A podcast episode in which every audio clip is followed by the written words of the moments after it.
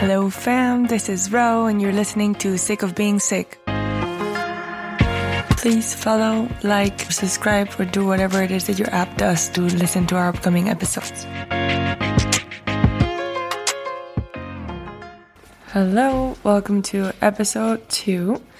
Today I'm going to be talking um, about the waiting game that it was to wait three to four weeks between um, going home after surgery and the and giving the diagnosis. A little bit about my diagnosis, listening, hearing those news, and both from the neurosurgeon as well as the oncologist. Um, there was also a waiting period between hearing that I had um, X diagnosis with um, the treatment. So, a little bit about that. And then um, I'm going to be talking about navigating how much information is too much information and connecting with others that are going through something similar um, whilst trying to process that you've been diagnosed with something like cancer.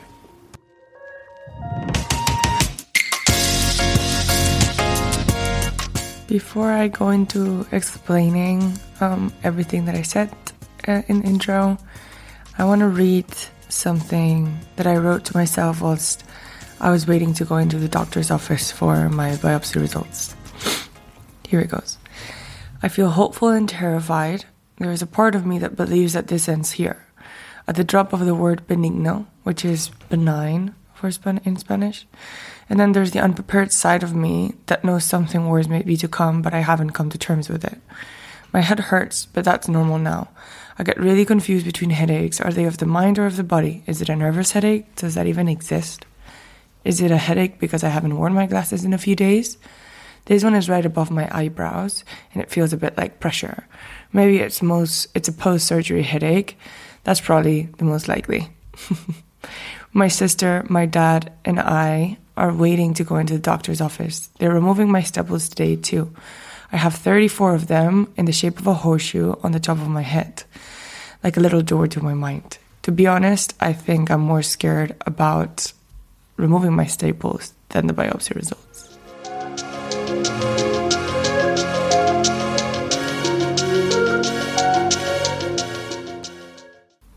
So, as I said earlier, the wait to um, get my biopsy results um, was between around three to four weeks, um, but the wait felt like it was forever. Uh, this time, I felt I started to feel really good post surgery. My recovery was super speedy, and I felt super strong. I was walking like ten thousand steps a day, which maybe in you know pre surgery Ro that felt like nothing, but after it felt like a lot.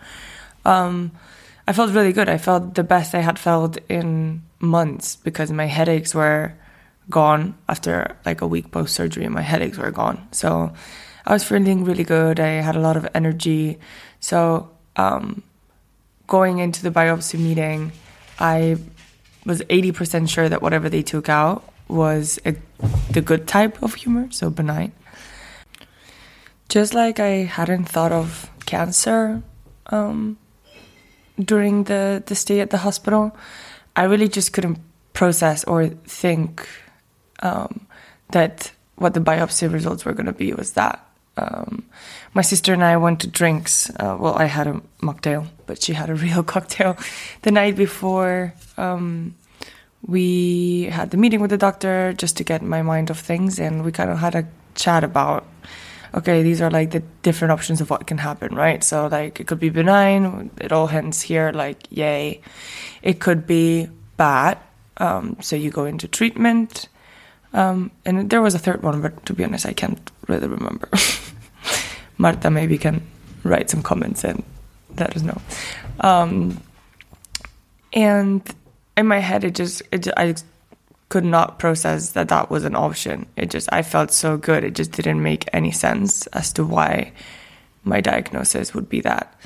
Another example of this was um, I know my really close friends um, had a group chat just so that they could kind of communicate with one another, and my sister could kind of send the updates to one of them, and then that would spread so that everybody would know how I was doing throughout the hospital stay. And post surgery, everything was like, okay, cool, like the sense here, Rory's doing well. And there was a lot of, you know, banter during um, surgery time or um, post. But then when I got the results, um, let's see, how did this go down? I have a little bit of short term memory loss, although this is a bit long term now. um, my dad, my sister, and I walked into the doctor's office. Um, we sat. He asked me like how I was doing, and I told him that I felt really good. He looked at my wound and he said it is like healing perfectly. My sister had done all the like cures at home, so she's nailed it. Thanks, Marta. Um, and yeah, we were just sitting in front of him, and he. I remember him saying like honestly, like the way doctors speak, I just don't understand.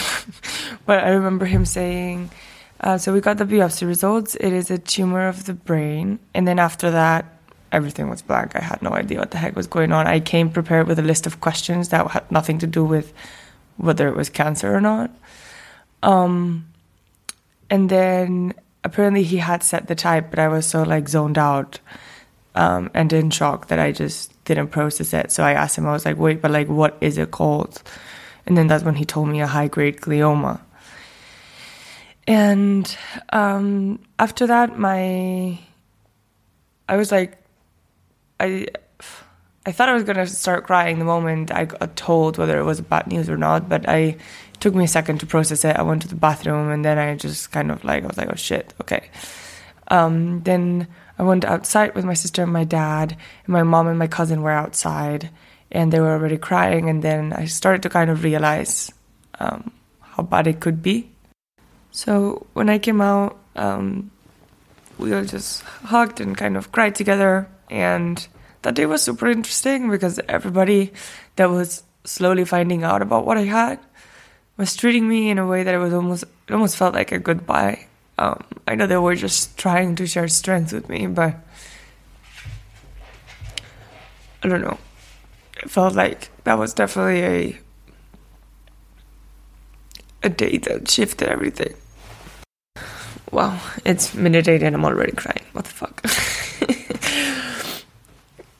um, yeah. So after that, we went to brunch. Um, the all the people that I just mentioned and I had to ask my dad and my sister who were there, and I was like, wait, like, do I have cancer? It's just like, can somebody say the C word to me right now? Because I am so confused. Like, and then they were like, yeah. And then after that, I was like, started to slowly processing it. That day, I was kind of just frozen. Um, and I sent a message, um, a voice message to my friends in that group chat that I was mentioning earlier.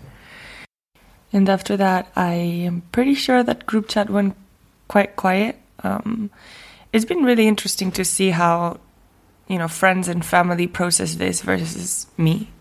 And I'm super curious to hear how other experiences have been of other people getting similar news.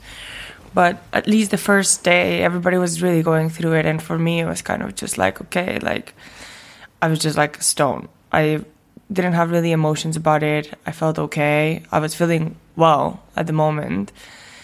Um, and um, the the different confusing thoughts came way, way, way later. I actually do think that at first it's probably harder for your family and friends than it is for yourself. Um, at least from my personal experience. But I think as a you know person living with the diagnosis, I it just takes more time to process it and to come to terms with it. Um, like to, nowadays, there's days that I'm like I sit and I'm like, fuck, I have cancer, and then that's when it hits me. But at first, at least, like you know, when you're in the outside or when you're someone really close to that person going through it, you just feel kind of like helpless. Um, and that day, you kind of realize, fuck, this person could die from that. And I realized that too. But I think I also th- uh, thought about that so much when I was at the hospital that it didn't hit me really that day. But it really hit me after the oncology appointment. So after this, I had two different sort of oncology appointments. Uh, one with oncology itself, which was mostly about chemo and um, getting a lot more of the detail into what sort of diagnosis I had. And then the second one was um, with radiotherapy oncology, I think it's called, um, which was more about radiation and what that would look like. Um, and yeah, going into those, I started sort of preparing a list of questions. Um, the first one that I had was my oncology appointment. So I started asking my friends and family, like, what questions should I be asking? A lot of it had to do with, you know, like effects that I would have. Um, during the wait um, between my biopsy results and um, my oncology appointment, I had been posting on TikTok quite a bit about my experience. I'll be doing an episode on that and just my experience with social media and how sharing has helped me ho- cope. Um, and just asking to see if there was other young people in Madrid or anywhere in the world really um, that had been going through something similar. And then I connected with a few people, and then through that, I started asking them, you know, like what questions did you ask going into your oncology appointment, etc. Um, I'm going to read some of the questions that I had. Um, the first one was, uh, "What about medical marijuana? How is this used?" So obviously, my mind was elsewhere. I mean, I'm still 26 years old, so still want to do what young people do. Um, what are the secondary effects of chemo? I was super obsessed with losing my he- um, eyebrows and whether I would lose my eyebrows. I don't even have nice eyebrows, so I don't know why that was such a big deal. But that was kind of like a running joke um, at home. I would just like start crying about my eyebrows, but I don't have nice eyebrows. Anyways, um, other things I had were if this treatment doesn't work, what is plan B? Um, uh, what if I catch COVID during this? You know, mind you, I'm going through COVID through this time, so like COVID is still happening. So it's still, you know, your defenses go, uh, your de- your immune system, not your defenses. Sorry, Spanglish. Your immune system really goes down during um, chemo. So just being really conscious about this, and then. Um, could I get tattoos? What? How much um, energy would I have? Um, could I do exercise? The exercise point was kind of funny because when I asked her, we'll get into the overall oncology appointment in a minute, but when I asked her, she was like, Of course you can do exercise. You just can't run, you can't jump, you can't lift weights, you can't. Um, I don't know, she named pretty much every single exercise. So I was like, Okay, so I can walk. Um, essentially because what I have is in the brain.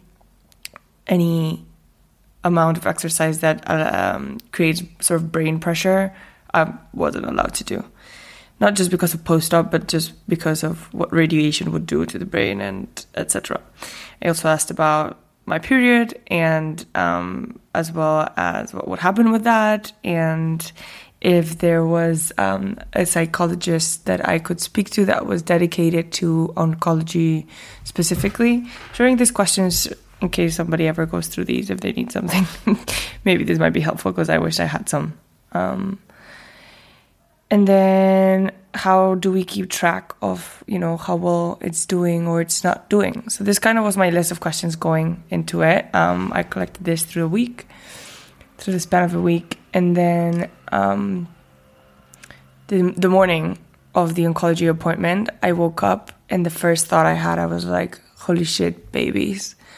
Um, for those of you who may not know, radiation and um, chemotherapy can have, doesn't have to necessarily, but can have an impact in your fertility in the long term. So I was like, you know, I know they're rushed to start me on treatment. Do I have time to do like egg freezing? Like I never really thought, do I want do I, do I want babies? I don't know. Um, so just going through that whole process was a lot. Um, I was met with a lot of empathy throughout this process from doctors, um, nurses, really everybody who was part of this Um, and I'm so grateful for that.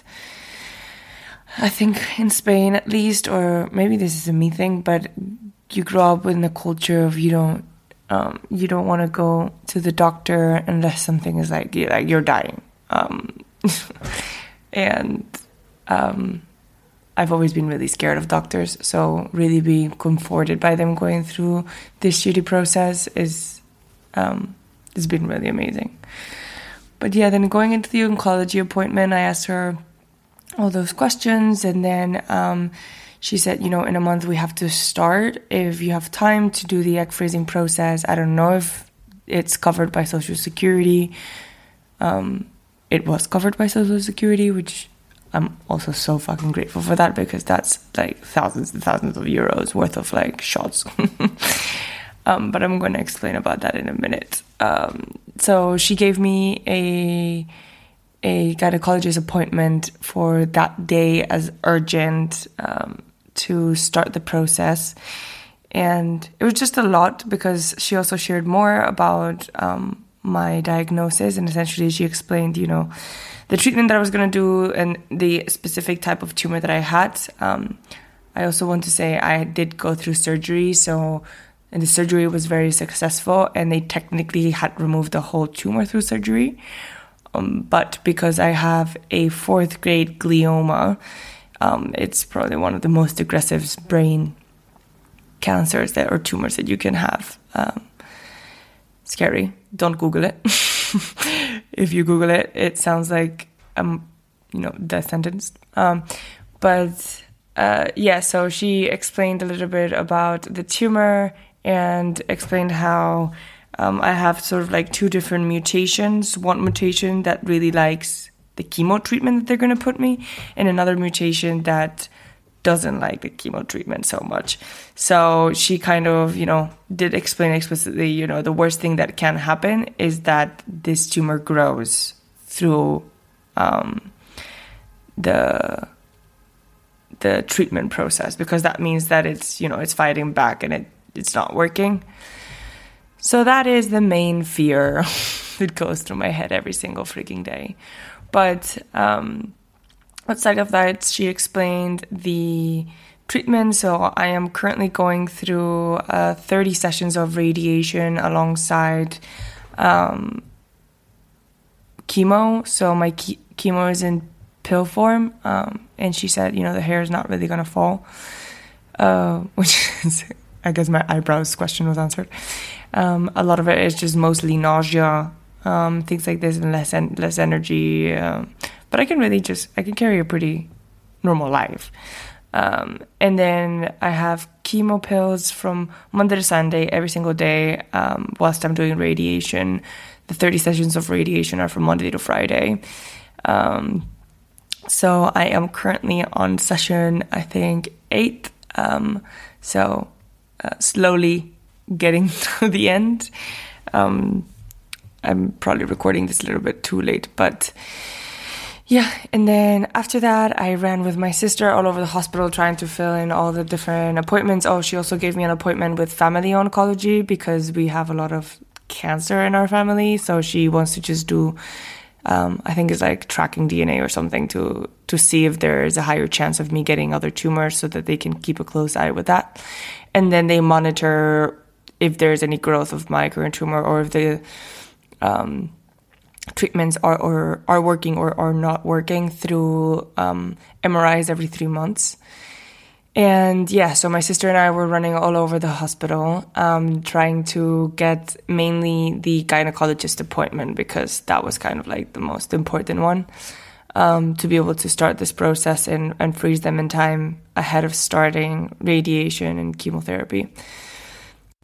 And as yeah, my sister and I were waiting, I just broke down and everything really just started to sink in because I started to understand how strong that tumor that I had was and if there's any lingering cell, cells, what happens, sales, cells. Um, and also thinking about, you know, like, what if it grows?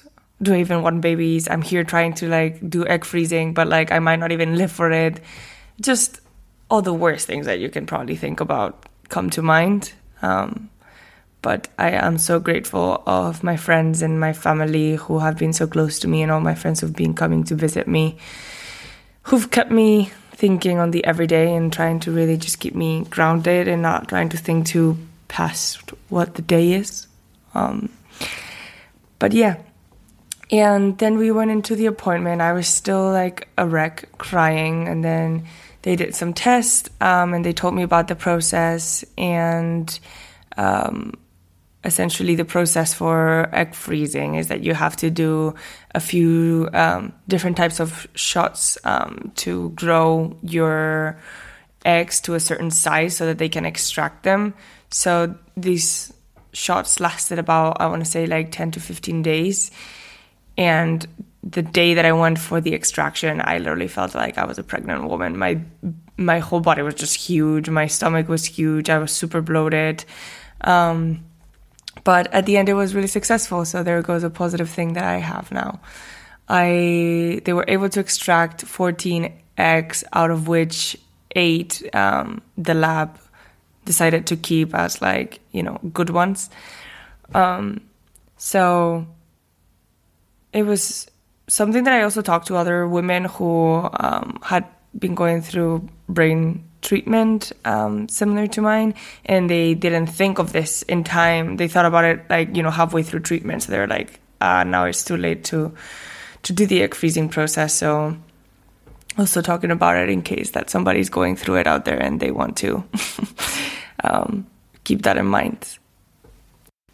So the week that I had the egg extraction. This was actually a super intense week. I don't remember exactly the how it, the days how it was, but um, the day before the extraction, we got a call from radiation to see if I could start the day of the extraction, and it, um, we told them that I had the egg extraction, so they pushed it to a Thursday. So I had the egg extraction on a Wednesday. I the egg extraction you're essentially just at the hospital for like I don't know ten hours max. Um, and then I was at the hospital for Wednesday for the egg extraction. On Thursday, I had my first radiotherapy appointment. And on Friday, I had my second radiotherapy appointment plus, um, plus my second COVID shot. So you can only imagine um, how much of a mess I was that weekend. And then the week that followed, um, or the weeks that followed, it was just a constant on and off of just thinking about um, kind of just putting myself in the worst. What if it grows? Like going through another surgery. I think um, maybe from what you gathered from episode one, I had a, I don't know, it just felt like uh, the ICU post surgery experience was super traumatic for me. Um, I had a lot of anxiety from it. I still have a lot of anxiety off the back of all this. Um, so it's just been a roller coaster of anything. Like even friends sending me a voice message about anything that to do with cancer will, will trigger me into just a sad day. Um, but that's normal because I do have cancer and I have to process that. I'm actually a little bit emotional today because, as I said earlier, um, I also had an oncology um, family oncology appointment set up by my main oncologist, and we did that today. And it, they just talked to me about like you know one of the mutations that I have that is just super rare and, and it's a shitty one. It's just not a good one. Um, but although that the tumor was removed, it's still just scary um, because it can grow. It is so aggressive and talking about other cancers and having to, you know, get DNA um, exam that they're going to do to see if there's another mutation that's positive and if so that could lead to pancreatic cancer so there's just so much that goes with this that it's just a constant reminder of what you are living and also as a young person it's really hard to go to radiation every single day monday to friday and walk into a room um, with people the average person there is maybe 60 70 um, and I'm not saying that their case is less valid, but it's so hard to walk into that room every single day and be looked at and stared at as the fuck, she's so young. Like, why is she here? And I think that too. A lot of the thinking or the conversations that I have with people is like, oh, but like the tumor was removed, so like, you know, um, it's a good thing or some people have it worse and i just keep thinking about um, i love brene brown and if you haven't listened to her podcast i highly recommend listening to unlocking us by brene brown but she has this episode about comparative suffering um, and how it's really just not helpful to be like oh that person has it worse to avoid living your own pain um, or validating your own pain of the things that you're going through. Of course, there's worse cancers out there, but it is, you know, you should also be aware that your case is as bad as you feel it. And I think this is also super. Um, I lived this through with my friends in my family, not wanting to bother me, as they say, with uh, their like life dramas that they're going through whilst I'm going through this because they feel like they're less important than what it's happening to me. And sure, you don't have cancer, but if your boyfriend broke up with you, I want to talk to you about it because I'm still your friend. And um, kind of siloing people going through treatments like this by not sharing what's happening, it's worse than actually sharing what's happening because it's a good distraction um, after you know two months of just speaking about what's happening with me and getting so much attention, I just am dying to hear about people's life stories. Um, but yeah, you know, if you are supporting somebody with cancer, don't think that your problems are less off because they're just as valid, um, and you should voice them to that person because they'll probably feel somewhat useful.